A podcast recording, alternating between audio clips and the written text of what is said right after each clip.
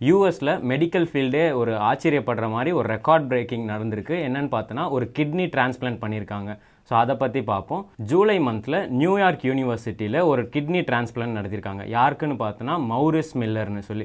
இவர் வந்து ஒரு ஃபிஃப்டி எயிட் ஏஜ் ஆன ஒரு பர்சன் இவர் என்ன ஆச்சுன்னா இவருக்கு வந்து கேன்சர்னால பிரெயின் டெத் ஆகிடுச்சு ஸோ அதனால் அவங்களோட ஃபேமிலி சேர்ந்து அவங்க சிஸ்டர் என்ன பண்ணியிருக்காங்கன்னா இவரோட பாடியை வந்து ஒரு எக்ஸ்பெரிமெண்ட்டுக்கு இல்லை டோன் டோனராக யூஸ் பண்ணிக்கலாம்னு சொல்லி இந்த மாதிரி சைன் பண்ணி கொடுத்துருக்காங்க. ஸோ இவரோட பாடி என்ன பண்ணியிருக்காங்கன்னா இவரோட கிட்னியை வந்து ரிசர்ச்க்காக யூஸ் பண்ணியிருக்காங்க. என்னென்னா ஒரு பிக்கோட கிட்னியை வந்து டிரான்ஸ்பிளான்ட் பண்ணி சேஞ்ச் பண்ணியிருக்காங்க.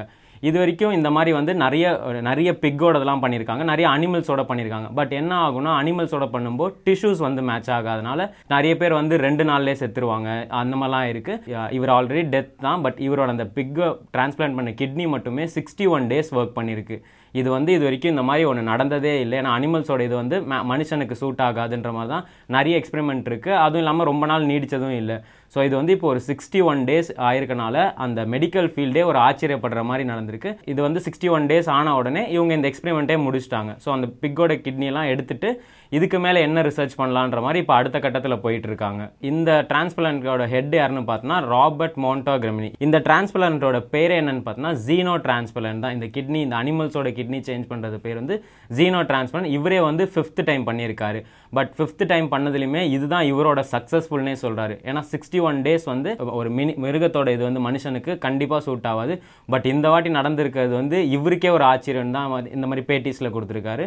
இப்போ என்ன இப் இப்போ இவங்க தரப்புலலாம் என்ன சொல்கிறாங்கன்னா இப்போ இந்த சாம்பிள்ஸ்லாம் கலெக்ட் பண்ணி இந்த மாதிரி இனிமேல் நிறைய டெஸ்ட் பண்ணுவோம். அது இல்லாமல் இந்த நியூஸ் கேட்டதுலேருந்து தான் என்னன்னு தெரில இப்போ வந்து டோனர்ஸ்மே வந்து ஒரு லட்சத்துக்கு மேலே வந்து வெயிட் பண்ணிட்டு இருக்காங்க அதில் எண்பத்தெட்டாயிரம் பேர் வந்து கிட்னி வேணுன்றதுக்காக ரெஜிஸ்டர் பண்ணியிருக்காங்களாம் இது கேட்கும்போதே ஐயோ இந்த மாதிரிலாம் போச்சுன்னா இனிமேல் மனுஷ் இப்போ டோனர்லாம் வேணால் இனிமேல் மனுஷனே தேவையில்லை போல இருக்குது இந்த மாதிரி அனிமல்ஸ் இருந்தாலே வந்து நமக்கு ரீப்ளேஸ்மெண்ட் பண்ணி நம்ம வாழ்க்கையே ஓட ஆரம்பிச்சிரும் தான் நினைக்கிறேன். இந்த மாதிரி அட்வான்ஸ் லெவல்லாம் போகும்போது இதே மாதிரி என் ஃப்ரெண்டு ஒருத்தர் அவங்க அப்பாவுக்கு வந்து உடம்பு சரியில்லை. கிட்னியில் ஏதோ ப்ராப்ளம் வந்து இப்போ கிட்னி மாற்றணும்னு சொல்லிட்டு இருக்காங்க கவர்மெண்ட் ஆஸ்பத்திரி தான் பார்த்துருக்காங்க. பேசும்போது சொல்லிட்டு இருந்தேன் ஏன் மாற்றலாம்ல அப்படின்ற மாதிரி. ஏன் ரொம்ப செலவாகுமா? அப்படின்ற மாதிரி கேட்டேன். கவர்மெண்ட் ஆஸ்பத்திரியில் செலவுலாம் அந்தளவுக்கு ஆகாது. ஆனால் கிட்னி கிடைக்கிறது ரொம்ப கஷ்டம் அப்படின்ற மாதிரி சொன்னாங்க. ஏன்னா கிட்னிக்கு அவ்வளோ டிமாண்ட் இருக்குது அது நம்ம வெயிட் பண்ணோம் அப்படின்னு நிறைய பேர் வெயிட் பண்ணிகிட்டு இருக்காங்கன்னு சொன்னாங்க. யாரோ பணக்காரங்க இருந்தால் அவங்ககிட்ட காசு இருக்கும்.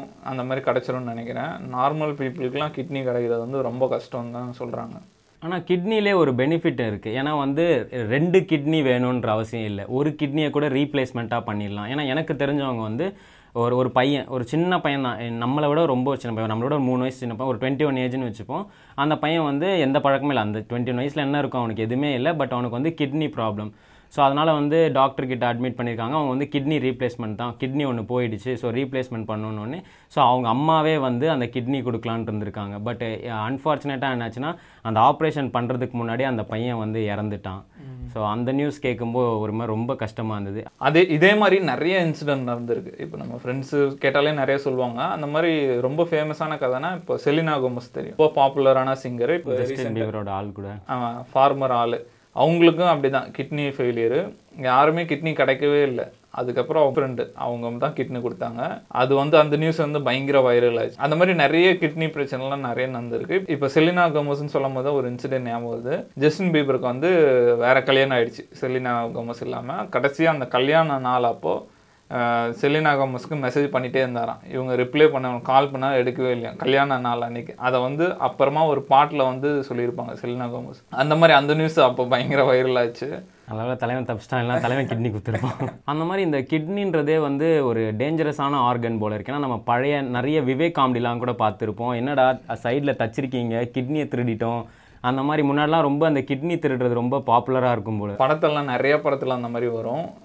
அந்த மாதிரி அந்த காலத்தில் அந்த மாதிரி நடந்துட்டு இருந்து ஏன்னா சொல்லுவாங்க இப்போது ரோட்டில் பிச்சை எடுத்துகிட்டு இருப்பாங்களே அவங்கெல்லாம் கூப்பிட்டு போயிட்டு இந்த மாதிரி ஆர்கன்ஸ் திருடுறது அந்த மாதிரிலாம் நிறையா நடந்துட்டு இருக்கும்னு சொல்லுவாங்க. அது ஒரு டார்க்கான வேர்ல்டு அது. நைட்டெல்லாம் போய் தூங்குறாங்களா ரோட்டில் அவங்க வேர்ல்டே பயங்கர டார்க்கான வேர்ல்டு அது மாதிரி நிறைய விஷயம் இருக்குது அந்த மாதிரி அந்த காசு இல்லைனா கூட ஒரு கிட்னி டொனேட் பண்ணி காசு வாங்கிப்பாங்க. அந்த மாதிரி நிறைய விஷயம்லாம் கூட நம்ம நிறைய படத்தில் கேள்விப்பட்டிருந்திருக்கோம். இப்போ இந்த கிட்னின்றதே ஒரு டேஞ்சரஸான பார்ட் போல் இருக்குது அது இல்லாமல் இந்த கிட்னி வந்து ஒரு பயங்கரமானது. ஏன்னா அந்த தண்ணி குடிக்கலனா ஸ்டோன் வந்துடும் டக்குன்னு அப்படியே ஒரு மாதிரி இழுத்து பிடிச்சிக்கும். அதிகமாகவும் தண்ணி குடிக்கக்கூடாது கம்மியாகவும் குடிக்கக்கூடாது உப்பு அதிகமாக சேர்த்துக்கூடாது அப்படி இப்படின்னு இந்த கிட்னியே ஒரு கோளாறான பாட்டு தான் போல இருக்குது அந்த மாதிரி என் ஃப்ரெண்ட்ஸ் இப்போ ரீசெண்டாக ரெண்டு நாள் முன்னாடி ஹாஸ்பிட்டலில் அட்மிட் ஆகிட்டான் இந்த மாதிரி கிட்னியில் ஸ்டோன் இருக்குன்ட்டு. அதோட வலி பயங்கரமாக இருக்குன்னுவாங்க. யூரின் போகும்போதெல்லாம் வலிக்கும். அதை கரைக்கும் போதும் ஒலிக்கும். நிறைய பேர் என்ன பண்ணுவாங்கன்னா ரெஸ்ட் ரூம் போகிறதுக்கு சோம்பேறிதனம் பட்டின்னு தண்ணி அவ்வளோவா குடிக்க மாட்டாங்க. அதெல்லாம் பெரிய பிரச்சனையாகும்.